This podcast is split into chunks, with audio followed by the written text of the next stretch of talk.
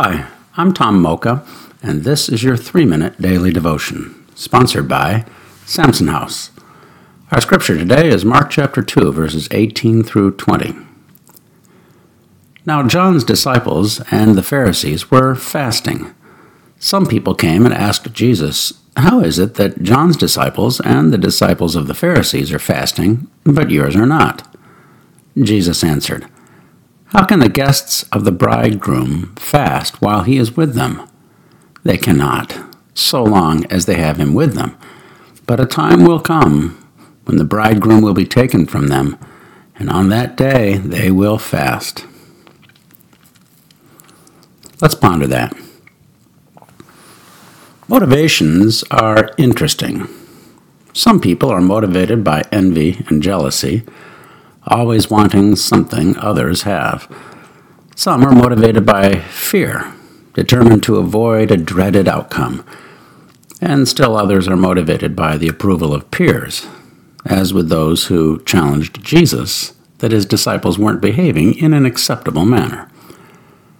When you're an adolescent, this last motivation is called peer pressure. When you're an adult, it is called societal conformity or compliance. No matter the age, it is still caving to the desires of the opinion shapers. Jesus would have none of it.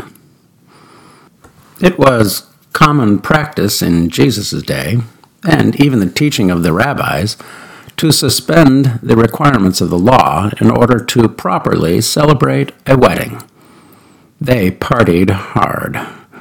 Wedding celebrations would last at least a week, with the groom arriving a couple days in and the bride a couple days after that, followed by the ceremony and then more partying.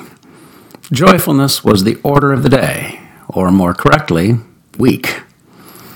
Jesus identified himself as the bridegroom and inasmuch the cause of much joy. Basically, he is saying, don't be influenced by the expectations of others. While I am with you, there is only cause for great joy. Oh, and lest we forget, he is with us, according to Matthew 28:20, to the end of time. Time to party. How can we pray about that? Take a moment to think of the ways you conform to the expectations of others. Now, ask the Lord to fill you with joy in his presence, rather than the fear of what others might think.